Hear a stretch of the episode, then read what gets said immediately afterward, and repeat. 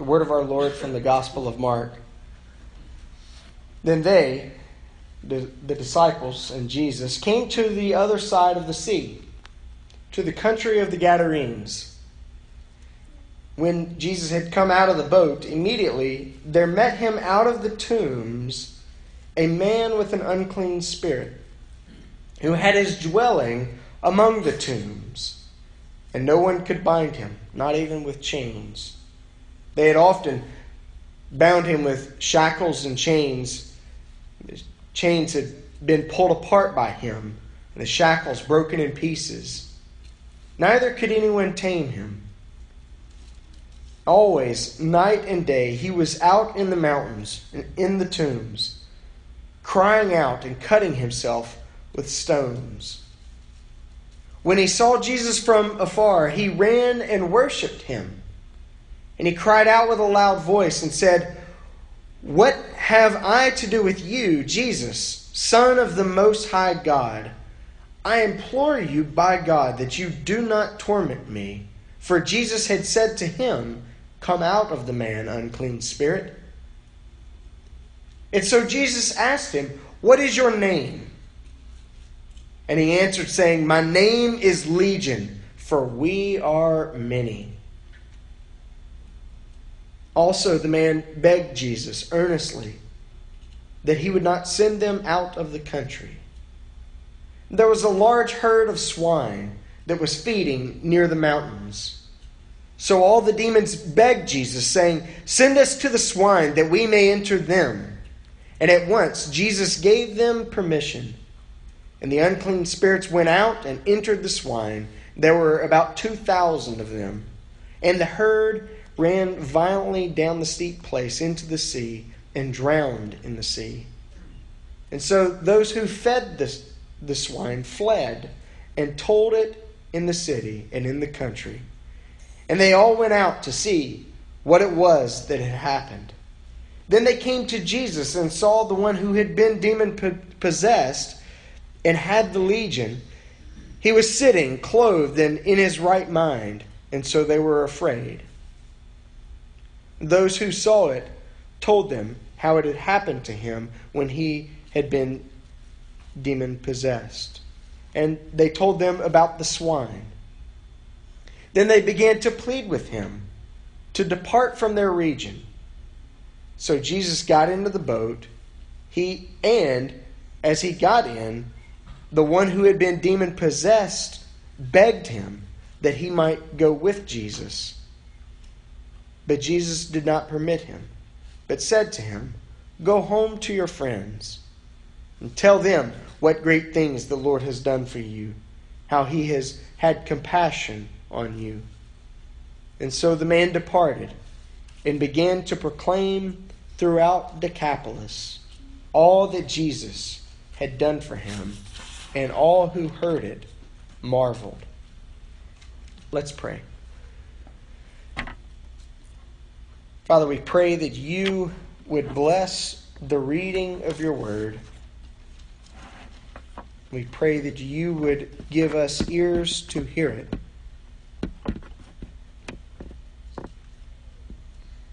We pray that you would bless its reading to our lives so that we might ourselves be transformed. We pray all this in your Son's name. Amen. Because of the nature of redemption, there must be some measure of connection between divinity, God, and humanity, us. Some measure of connection between deity and creation. Or else, mankind would be eternally lost. That's how redemption works. God meets man to meet man's need. Heaven touches earth so that earth might be transformed. God Himself, through His eternal Son, becomes a man so that mankind might be rescued. Likewise, there must be some measure of connection between those of us who are found and those who are lost. Some connection between the saved and the unsaved, the church and the world, or else there is no hope for the lost. There is no hope for the unsaved. There is no hope for the world.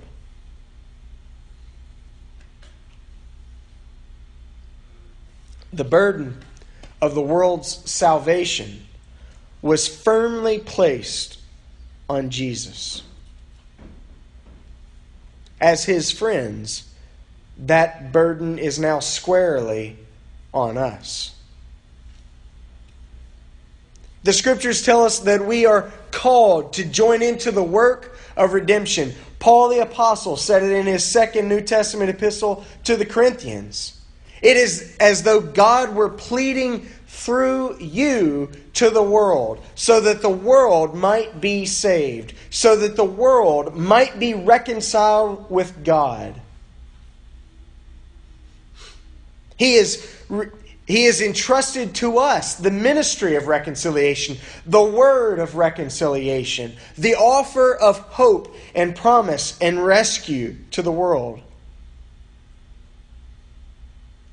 God shares his burden with us.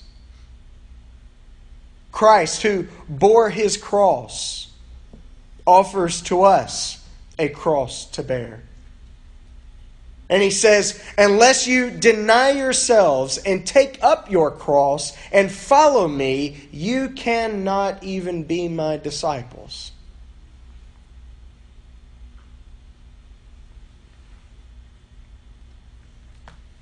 the scriptures tell us that we are, in a sense, called to imitate what God was doing in Christ through the Holy Spirit.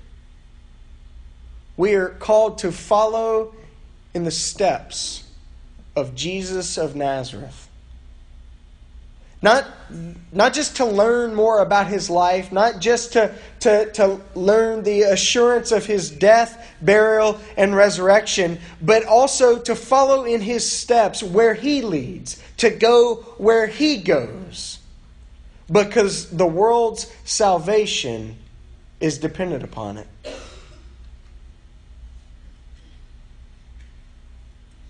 Jesus is our model. He is our example. We said a few weeks ago that He is the archetype and the architect of friendship itself. He's the one that defines it, He's the one that shows what it looks like. We know what friendship is because we have an ideal to measure our friendships accordingly.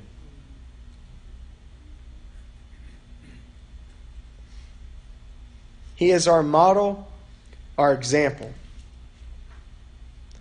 Not just of friendship itself, though, but of friendship even with those that the scriptures call the lost, the unsaved, the world. He shows us what true and righteous and redemptive friendship with the world looks like.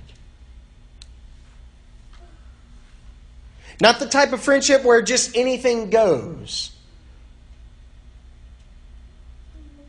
Not the type of friendship where there is no distinction, but the type of friendship that offers salvation. The type of friendship that offers hope where there is no hope, that offers light where there's nothing but darkness. He shows us what that looks like. You see, redemption is impossible without self forgetfulness. It is impossible without self giving love. Redemption cannot happen without one who is willing to get beyond himself and care more for his friend than he does for himself, care more for his neighbor than he does for himself, care more for even his enemy than he cares for himself. question we have to measure our lives according to is have we gotten beyond ourselves? I mean, really, have we gotten beyond ourselves? Have I gotten beyond myself? Have you gotten beyond yourself? If we say, yes, I have, then the question that follows is okay, then where's the evidence of it? How does my life bear evidence to the fact that I've gotten beyond myself and am willing to go where Jesus goes?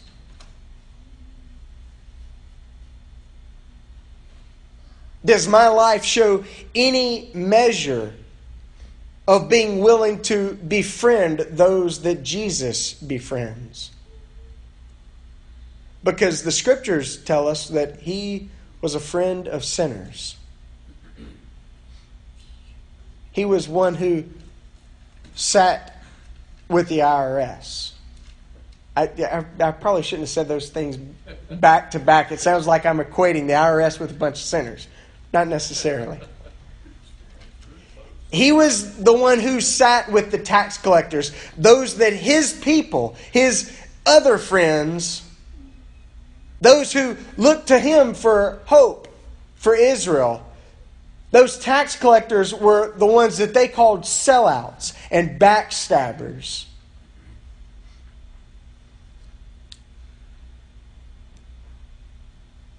He was the one who insisted that he and his disciples go through a land that no one else would dare touch.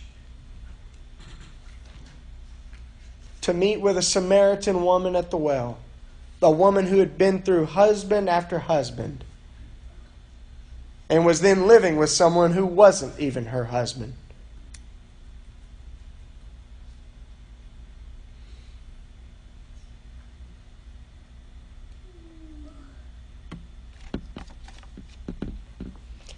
Lindsay and I tell our kids all the time and I don't know why it even comes up, but for some reason, this, this comes up almost monthly when we're talking to our kids about loving others.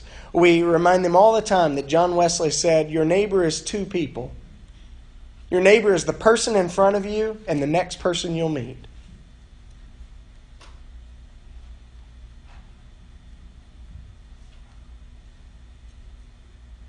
Your neighbor's not the person that you'll never meet around the world. Your neighbor is not the person that, that has other things going on. Your neighbor is the people before you, the people that you're spending time with, the people that you find yourself next to in the, in the grocery store, the, pers- the person driving car beside you. The person in front of you, and the next person you'll meet.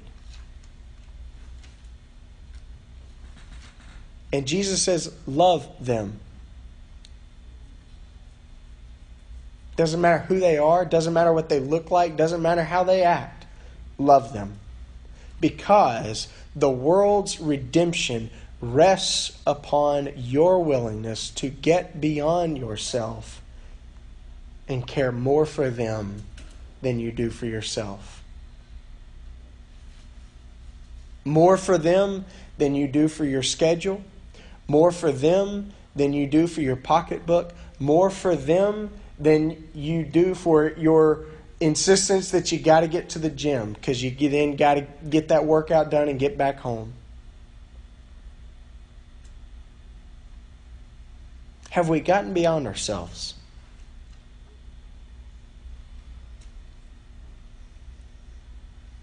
The person in front of me and the next person I meet. The gospel reading this morning tells us that the next person Jesus met after he got into the boat to cross the sea with his disciples was a man that suddenly appeared out of nowhere in front of him. Not just out of nowhere, the text tells us specifically he came out from among the tombs. Jesus enters into a region called the Decapolis, the ten cities. And the Decapolis was an unclean place. It was a place where no self respecting Jewish person would have wandered off to, or certainly would have spent much time in. Because it was a place that was filled with swine, an unclean animal.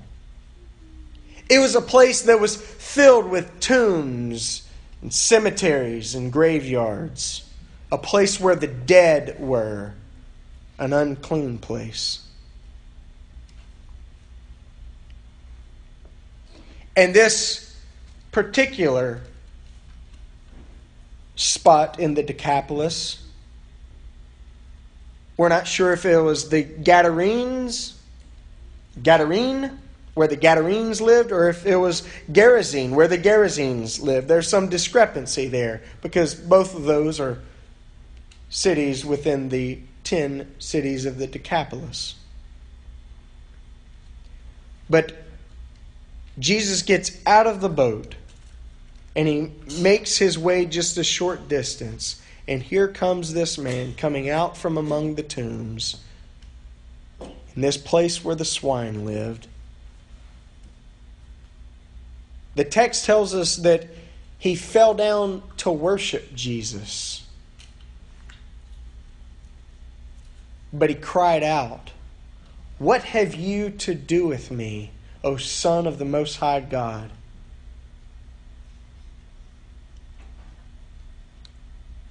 This man was possessed, we're told, by an unclean spirit. But he was the one before whom Jesus stood.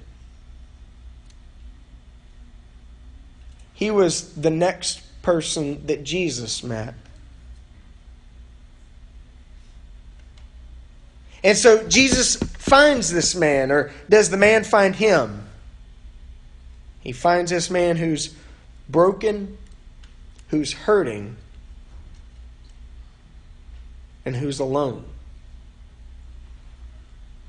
A man who is able to break the chains that others bound him with to try to control him. A man who's hurting himself and a man who lives alone out among the dead. His life was plagued by possession. He even lost his own identity. Like Gollum from the Lord of the Rings, he can't even refer to himself as a self, for he is many. His sins are many, his demons are many. He is legion. And he's frightening.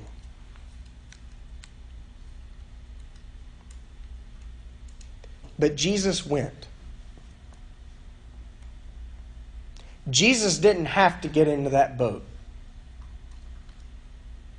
Jesus didn't have to cross over that sea and go to the Decapolis. But for this man, it seems he did. For this man to be rescued, it seems that Jesus did have to get into that boat. And he did have to cross that sea. And he did have to then get out of that boat. And he did have to then go out to where this man was.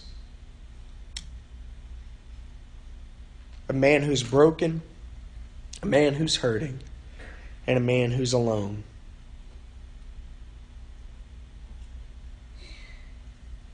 Such is the world. Its sins are countless.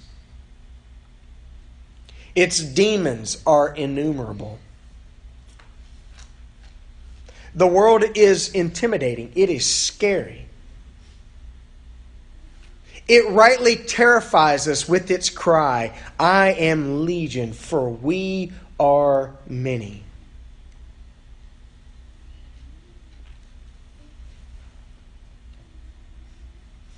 I don't know if you realize it or not, but the world is dark. And it's a scary place. But it is a place filled with people who are broken and hurting and alone. And Jesus stands before us and says, Have you gotten beyond yourself? Are you willing to go where I will go? Because if you don't go, I can't. I can't do it without you. I won't do it without you. The world is broken like this man. The world is split among itself. It is legion, and yet it is alone like this man. And such is our neighbor. Your neighbor. My neighbor. You know, that guy at work. He's broken. He's hurting. And the chances are he's alone. He's got demons that no one else knows about.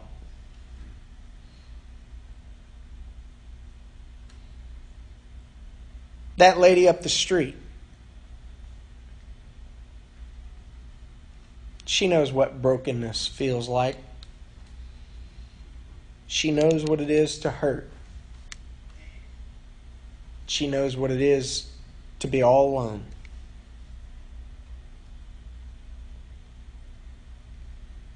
Those mean kids.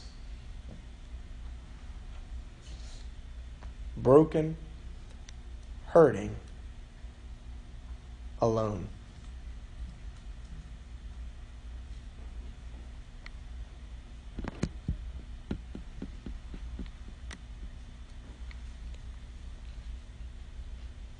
See, the fields of harvest, they're out there. Out there where it's dirty. And so, if our feet aren't getting dirt on them, we're not being faithful to the Lord of the harvest.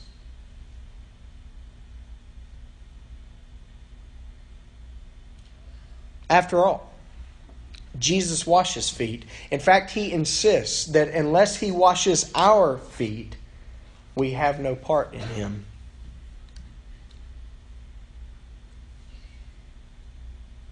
But out there in the world, the world that's cold, the world that's dark,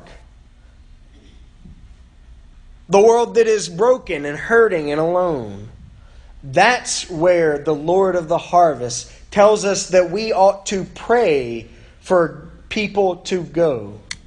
And the implication is that if we're not willing ourselves to go, then we're praying amiss.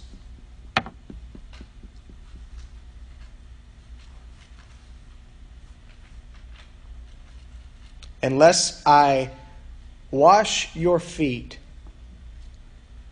you have no part in me, in what I'm doing.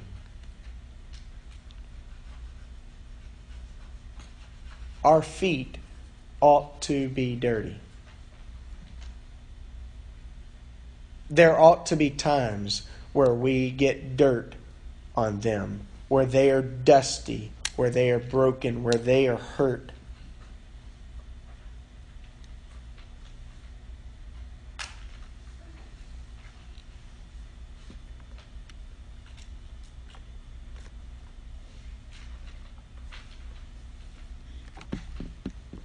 We ought to be going where He goes. We sang this morning, I love you, Lord, and we sang that chorus that's tagged onto it. We will wear compassion. We will wear it. And the gates of hell won't stand against us. You might remember from a couple of years ago that I preached a sermon on that passage where Jesus is at Caesarea Philippi and he asks his disciples Who do men say that I am? Well, who do you say that I am? And Jesus declares to Peter when he says, You are the Christ, the Son of the living God, Jesus says, The gates of hell will not stand against my church that I am building. You might remember me pointing out that gates are a defensive network. Too often, the church is comfortable sitting in the church, hanging out as the church and expecting that the forces of hell are coming toward them. But in Jesus' illustration, it is hell that is waiting for the church to storm its gates. Gates don't do the storming. Gates try to withstand the storming. The church is called to be like Jesus, to be his friend, to follow in his example, to go where he goes. But we're too busy. We've got too much going on. The fact is, the church hardly cares, or else we'd do more. We might not say these sorts of things, but in our hearts we think things like, well, the world will get what it deserves. We even put up snarky little responses on our church marquees, things like, stop, drop, and roll won't work in hell, as though that's some kind of joke.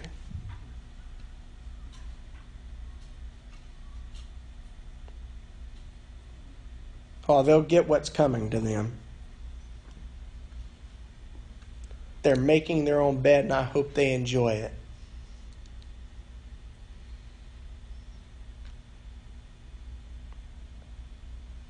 I don't want to be bothered by those people.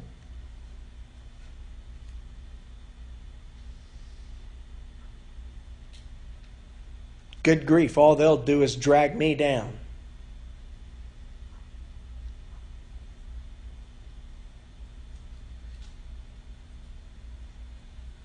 We ought to hear the voice of the prophet and the voice of the Hebrews right then. Then fine.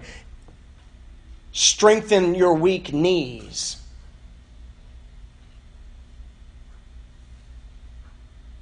Because the race that we're called to run very well might lead us on a charge into the gates of hell to rescue those who are perishing. Because those who are dying find very, very few within the church who are willing to care.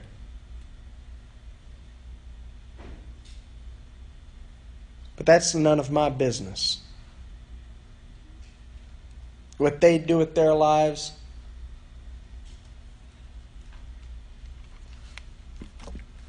Now, in offering the hope of the gospel, the church is not called necessarily to be meddling in people's lives. I think Jesus calls us to befriend others before he calls us to meddle.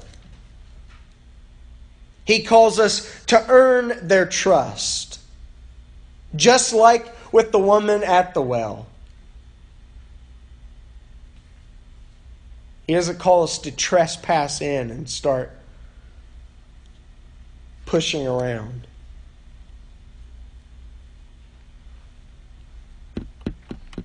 But shame on us. Shame on us if a week goes by without us personally interacting with non Christians. And I mean personally interacting, not just hello. Shame on us if we can't remember the last time we spent a significant portion of time with non Christians. Furthermore, shame on us if we can remember only because it happens so rarely.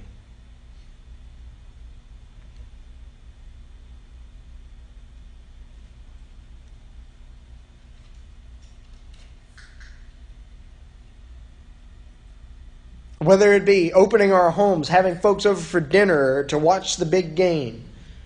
Whether it be grabbing coffee after work. There are those who are broken, who are hurting, and who are alone. And Jesus is looking for some of his friends who are willing to introduce him to them.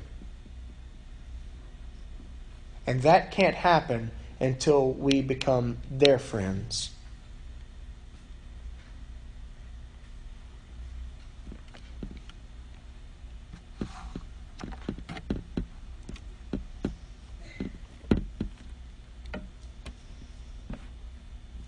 Bill, I know it's one of your favorite movies. And I know you watch it every single time around Christmas time. You know where I'm going now.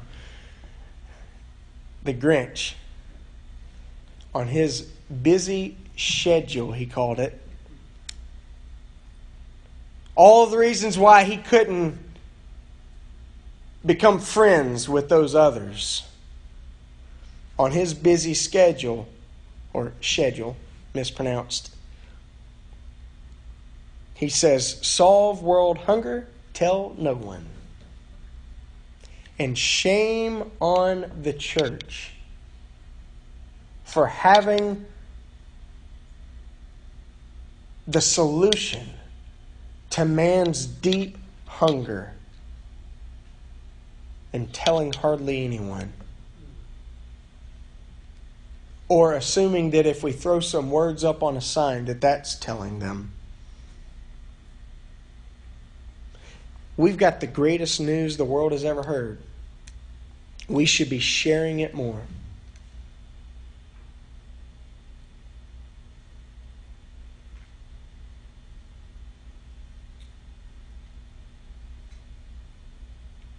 But I can't do that. I'm not a preacher. I, I don't know how to share the gospel with people. I, you're asking me to do too much. I'm an, I'm an introvert.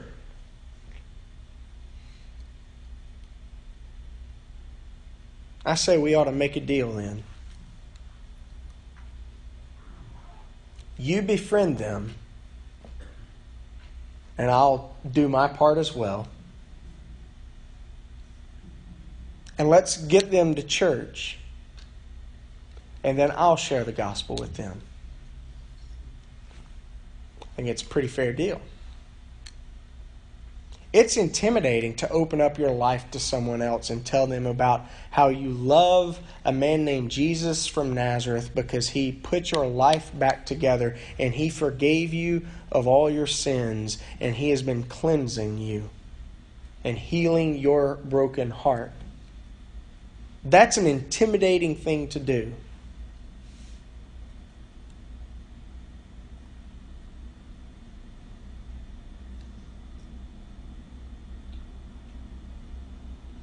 it might be less intimidating to say, hey, we ought to spend some time together.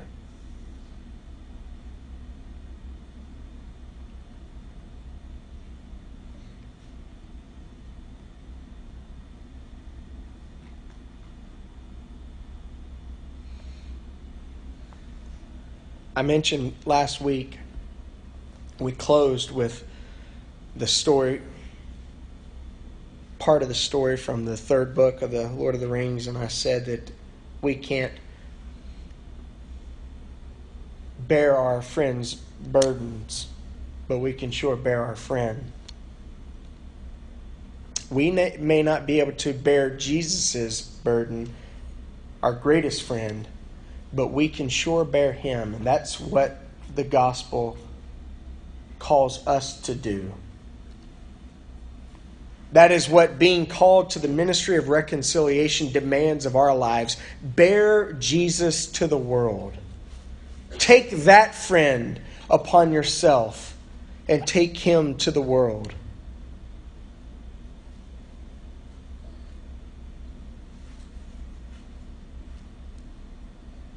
Jesus told his disciples on his very last night before the cross. He said, If you want to be my disciples, you want to be my friends, then do my will. And his will is that none would perish, but that all would come to life everlasting. His will is as you are going out into the world, make disciples. His will is get in the boat. We're going to the other side, a dark side. His will is get out of the boat because there are people who are broken, who are hurting, and who are alone. His will is light your candles, boys. We're going into complete darkness, and it's going to be terrifying.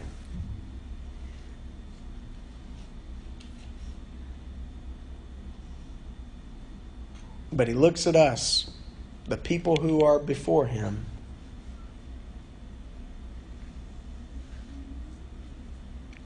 And he says, Will you come? We've got hope to share where there is no hope. Where we've got peace to share where there is no peace.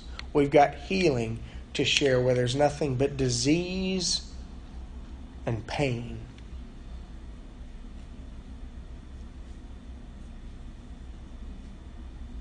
Let us bear Christ to his world. For it remains hopeless without that. Let's pray. Father, we pray that you